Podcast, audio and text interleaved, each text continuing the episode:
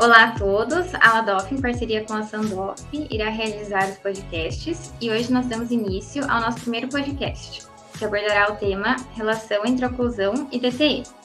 O nosso convidado de hoje é o professor Roberto Garanhani, que é especialista em prótese e DTM orofacial, mestre em implantodontia e professor da Zenit. Boa noite, professor, tudo bem?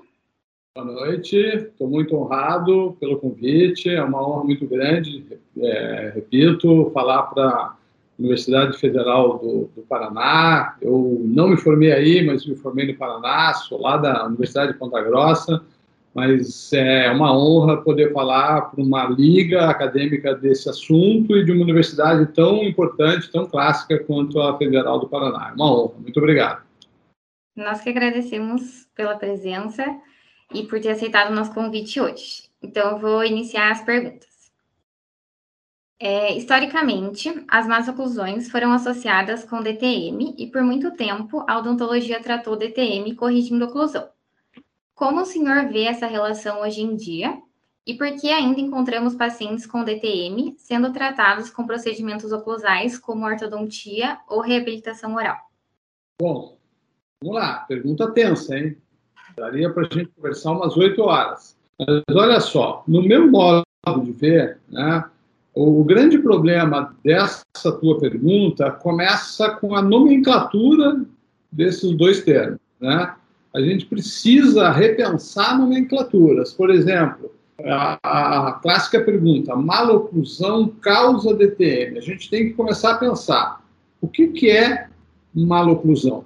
Né? Se a gente for pensar, Maloclusão, historicamente, né, a pergunta vem da história, seria tudo que é um pouquinho diferente da oclusão ideal, correto?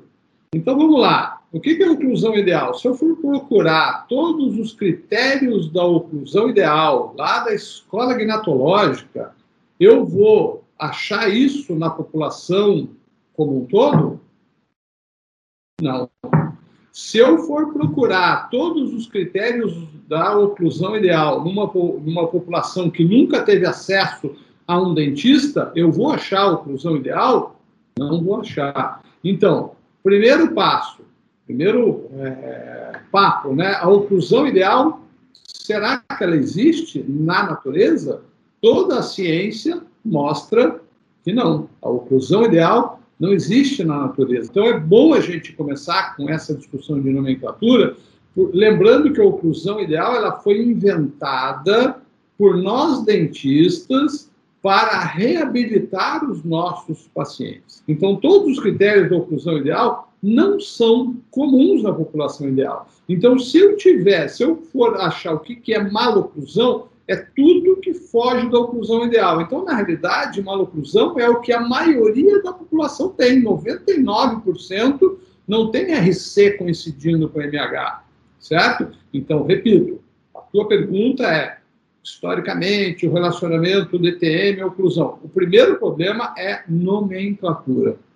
A gente precisa reavaliar. O termo maloclusão precisa ser renomeado, revisitado. Isso já é falado por, por exemplo, Sandro Pala fala isso há muito tempo. A gente precisa reavaliar esse termo. Né? Maloclusão é o que todo mundo tem, provavelmente você, eu, todos os colegas que estão aqui. Então, como que eu vou responder se maloclusão causa DTM se a maioria da população tem maloclusão? E vamos lá, DTM. É claro que eu estou aqui numa liga né, que provavelmente né, tendo em vista os professores que você tem, vocês têm, vocês estão altamente atualizados no termo DTM dor facial. Mas a população em geral aí que procura saúde no Google, DTM para eles é uma loucura, DTM para ele é qualquer coisa e tudo é relacionado à oclusão. Então, primeiro, avaliar o que é a nomenclatura de oclusão e segundo, lembrar que DTM é um termo guarda-chuva e que se a gente for pensar na nomenclatura, DTM também contém erros, porque DTM é um termo só que abrange, né, o termo guarda-chuva, a professora Juliana fala bastante isso, várias doencinhas. Cada doença pode ter um fator etiológico, cada doença tem um tratamento, só que nós, erradamente, na odontologia, colocamos isso tudo num saco e colocamos o nome disso DTM. Então dá a impressão que DTM é uma doença só, e daí a população leiga acha que é uma doença só, tem uma, uma causa, uma etiologia e um tratamento. E basicamente isso é ligado com o quê? Oclusão, certo? Então, até hoje, isso é muito forte relacionado o termo oclusão com DTM. Então, a gente tem que reavaliar. O primeiro problema é nomenclatura. Existe, a, a gente tem que repensar, tem que discutir muito o que, que é maloclusão. Até o termo oclusão, né? Eu sou um professor de oclusão. Gosto de questionar isso. O que, é oclusão? Né? Historicamente, eu, na minha época, aprendi que oclusão era só aquele relacionamento. Eu pegava um modelo inferior encaixava com o modelo superior e isso era oclusão. Eu me lembro até hoje, às vezes chega algum aluno para mim com dois modelos, encaixando, fala, ó, oh, professor, esse paciente tem um monte de dor, olha só, o que, que ele tem? Eu falo assim, como que eu vou identificar alguma coisa olhando um relacionamento estático dos dentes superiores com os inferiores? Então, até o termo oclusão precisa ser repensado. O que, é oclusão? É só o relacionamento estático ou é o funcionamento de todo o sistema mastigatório? Certo? Então você deve concordar comigo que essa pergunta ela é complexa se a gente for analisar a nomenclatura. Começa, começa por aí. É claro, vamos lá, vamos aprofundar. Né? Se eu for pensar em maloclusões absurdamente severas, uma pessoa que tem é, ausência de dentes, né, ausência de muitos dentes. Claro que essa maloclusão vai fazer com que o paciente use o seu sistema de uma maneira distinta, certo? Mas eu a gente falando de maloclusões relativamente simples, diferença de classe 1 para classe 2 para classe 3, isso a ciência hoje não mostra um relacionamento com as DTMs. Né? Então, a gente precisa repensar essas definições. Por isso que eu gosto muito de falar para jovens como vocês, né, que vocês estão no começo. Vocês têm que ser estimulados por essas dúvidas para sair por aí atrás de questionar tudo isso que está escrito no passado. Estou falando, negando nada. Isso tudo que eu estou falando está bem escrito na literatura recente. Mas o problema da odontologia hoje é que nós, dentistas mais velhinhos, nós baseamos a nossa prática clínica numa oclusão que nós aprendemos há 20, 30 anos atrás. E ela não está correta. Aprofundar um pouquinho, tem? A gente, a, a gente gosta muito, né? Tem uma, uma professora, é, a professora Ambra Michelotti, uma italiana, né? É, que, que fala muito no, na, na, nossa sociedade, a sociedade brasileira de detenidor facial. Ela tem vários estudos onde ela mostra, ela coloca contatos prematuros que são demonizados né, no próprio Instagram, no Dr. Google, né, e mostra a diferença desse contato prematuro num paciente que usa sua oclusão de maneira normal e um paciente que sobreusa a oclusão. Então, eu tenho, eu, quem sou eu para ter alguma coisa, mas eu tenho um, um, né, um Instagram onde eu procuro, eu falo, bato bastante nessa tecla tão importante quanto a oclusão ideal é como ela é utilizada. Se eu tenho uma pequena maloclusão e uso a minha oclusão só para as funções, mastigar, falar e deglutir, esse, o contato dental, essa oclusão estática, ela é muito rara. Ela é muito rara. Quando ocorre, ocorre com uma força ridiculamente leve, incapaz de provocar problemas, incapaz de provocar lesões cervicais não cariosas, incapaz de provocar DTMs. Agora, se eu tenho um sobreuso da oclusão, se eu tenho esse contato prematuro e, a, e fico o dia inteiro encostando nele, eu vou ter maior, mais problemas. Mas qual que é o problema? É o contato prematuro ou é a quantidade de sobreuso sobre esse contato prematuro? É o sobreuso, certo? Então, no passado, de uma maneira errada, a gente fazia ajustes oclusais preventivos, porque a gente achava que eliminando essa, esse contato prematuro, deixando a oclusão perfeitona, eu não teria problemas. E o fato é que a ciência mostra que isso está errado, porque a gente tem, e quem tem consultório sabe disso, às vezes a gente pega pacientes que vieram do melhor ortodontista com aquela oclusão perfeita, perfeita, porque foi mexida artificialmente por um dentista com problemas de, de cliques, de travamentos, de sobrecarga, ou seja, não é essa oclusão perfeita a garantia que esse paciente não vai ter problemas, não é essa, essa oclusão perfeita que é a garantia da longevidade dos trabalhos de dentística, de prótese, etc. E sim como o paciente usa essa oclusão. Eu falo muito, hein? Se você não me, não me cortar, eu vou ficar falando o tempo inteiro. Não, pode ficar à vontade. Eu vou seguir para a próxima pergunta, então. É, a próxima pergunta é: existe algum tipo de maloclusão que ainda possa ser considerado de risco para a DTM? E se ainda podemos pensar em prevenir a DTM com as correções oclusais? Acho que o senhor já acabou falando um pouquinho na resposta anterior, né? É tudo mais ou menos ligado, né? É, eu gosto, eu gosto muito da história da oclusão porque a gente precisa entender o passado para a gente entender o presente e prever o futuro, tentar, né? Então, no passado, e também é muito fácil, né, para nós hoje criticar o que o cara falou no passado. É muito fácil, mas as ferramentas que eles tinham no passado é diferente das ferramentas que nós temos hoje. Então, a gente jamais deve criticar no aspecto de criticar por criticar. A gente sabe que a ciência evolui. Tudo que a gente está falando aqui eu espero estar falando no maior, na maior evidência científica possível. Não tem outra maneira de eu falar. Certo? E no passado, tudo que a gente hoje critica, a maioria desses profissionais estavam falando dentro da maior evidência científica do passado. Só que a ciência evolui e a gente precisa estar sempre atualizado. Então, lá no passado, por exemplo, quando surgiu a DTM, que um otorrinolaringologista chamado James Costa, você deve estar cansado de saber isso, ele associou sintomas otológicos com maloclusão. Então, o que, que os dentistas fizeram? Eles começaram a arrumar a oclusão dos pacientes para tratar essa síndrome que um médico famoso falou. Né? Todos os dentistas começaram a fazer. E o que, que foi o resultado? Ele não tratou ninguém. A gente reabilitou os pacientes e os sintomas permaneceram. Né? Então, na época, o que, que você imagina? Você é dentista lá em 1934, um médico famoso falou que se você arrumar a oclusão, você trata DTM. Você arrumou a oclusão, você não tratou a DTM. O que, que você pensa? Eu pensaria, eu não arrumei direito. Eu não fiz, sei lá, um tripodismo. Eu não usei um articulador totalmente ajustável. Então, isso estimulou a busca pela oclusão matemática ideal. E isso a gente sabe que não resolveu. E esse, esse fato dessa oclusão perfeitona traz problemas para a gente até hoje.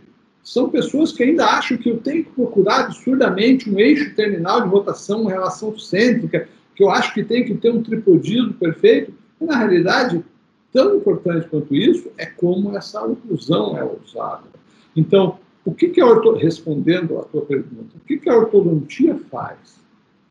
Um dia devolve uma oclusão estática perfeita. Maravilhoso. O paciente vai mastigar melhor, o paciente vai ter uma estética melhor. Mas se eu for achar isso relacionamento com DTM, a ciência não mostra relação. A, a, a ortodontia não causa DTM. A ortodontia não trata DTM. Historicamente, no passado, a Academia Americana de Ortodontia investiu milhões em estudos de DTM.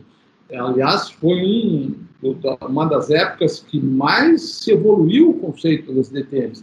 Isso começou com um ortodontista e um cirurgião que foram processados nos Estados Unidos por um paciente que falou que a ortodontia causou uma DTM e eles gastaram, eles perderam e eles gastaram uma fortuna para a justiça. Então, a ortodontia, a Associação Americana Milionária de Ortodontia, investiu milhões em estudos de dor e DTM. E graças a isso, a gente tem muitas, é, muitas dessas respostas que eu estou passando para vocês são dessa época. Então, tratamento ortodôntico não causa DTM, tratamento ortodôntico não trata DTM, certo? Só que se você entrar no Google agora, você vai escutar tudo ao contrário. Certo, professor. É, em outra perspectiva, um tratamento oclusal com ortodontia ou reabilitação oral pode desencadear uma DTM ou alterar os sintomas de indivíduos já portadores de, de DTM? E nesse caso, qual seria a melhor conduta? Vamos lá. É, todo tratamento reabilitador, seja a ortodontia, seja a prótese, seja uma cirurgia ortognática, tira o sistema estomatognático, o sistema mastigatório do paciente de um equilíbrio, certo? Faz de conta que você tem uma maloclusão severa, mas você não tem nenhum problema. Por quê? Porque você está equilibrada. O sistema, nosso sistema mastigatório é muito plástico, é muito, ele se adapta, certo? Então você tem uma maloclusão severa, mas você está adaptada. Mas você quer corrigir a sua maloclusão severa porque você não gosta da sua estética, porque você talvez não mastigue bem, talvez você tenha problemas fonéticos, mas você não tem DTM, você não tem dor, certo? E eu apresento um plano de tratamento para você e você aceita e eu inicio esse tratamento provavelmente você pode se tornar sintomática. Por quê? Porque eu tirei o teu sistema desse equilíbrio que você levou anos para conseguir. Equilíbrio é neuroplasticidade, é sistema nervoso central, uma série de fatores. De uma hora para outra, eu, se eu sou um cirurgião, orto, é, faço ortognática, eu quebro a tua mandíbula e reposiciono.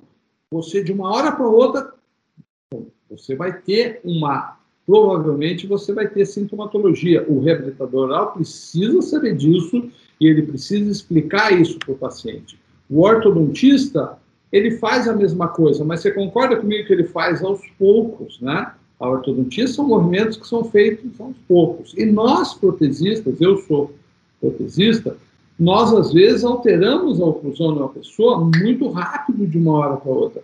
Só que nós protesistas temos uma grande vantagem sobre a reabilitação ortodôntica, sobre a reabilitação de um cirurgião eh, de ortognática, porque nós podemos testar a nova oclusão antes. E eu acho isso na minha área, eu sou professor de prótese, eu, a gente tem curso de pós-graduação em prótese aqui na Zenit, em Florianópolis, e toda a reabilitação extensa, grande, que o paciente precisa fazer, a gente testa antes de, antes de desgastar o dente. A gente tem estratégias para isso, pode ser placas dentadas, pode ser mocaps, né, que são é, testes, eu insero antes e provo no paciente antes de começar o tratamento. Então, eu dou um tempo para o sistema se readaptar. Eu dou um tempo, readaptar quer dizer, reconexões, novos arcos reflexos, neuroplasticidade. Eu dou um tempo para o sistema se adaptar. Por exemplo, na minha área, na prótese, tá, eu vou aumentar a DVO de um paciente.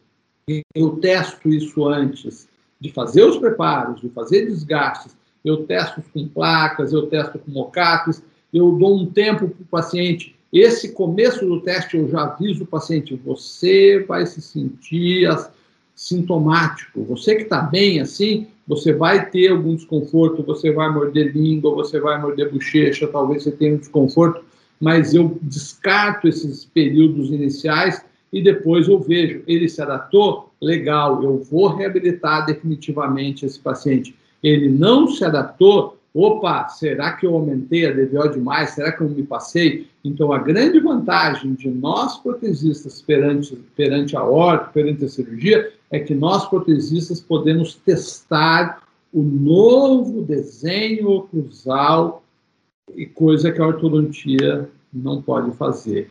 Então, o que, que nós fazemos para não dar a impressão que eu só falo mal da oclusão gnatológica, né? Eu sou um professor de oclusão apaixonado por oclusão, apaixonado pela história da oclusão. Então, a, a escola gnatológica trouxe para nós, protesistas, um benefício absurdo. A hora que eu moldo o paciente, a hora que eu, através de um dispositivo, eu defino uma provável nova DVO, eu monto no articulador, eu insero, eu levo para esse paciente a oclusão ideal. A oclusão ideal, nesse caso, é importante. Ou seja, eu vou dar para esse paciente a melhor oclusão estática que a ciência me mostra que é ideal. Essa é a oclusão ideal, é uma oclusão artificial. A hora que eu monto no articulador, eu posso, por enceramento, colocar os dentes aonde eu quiser. Então, eu vou levar esse paciente na oclusão ideal certo? Então, a, a gnatologia trouxe esse benefício para a gente, mas em contrapartida,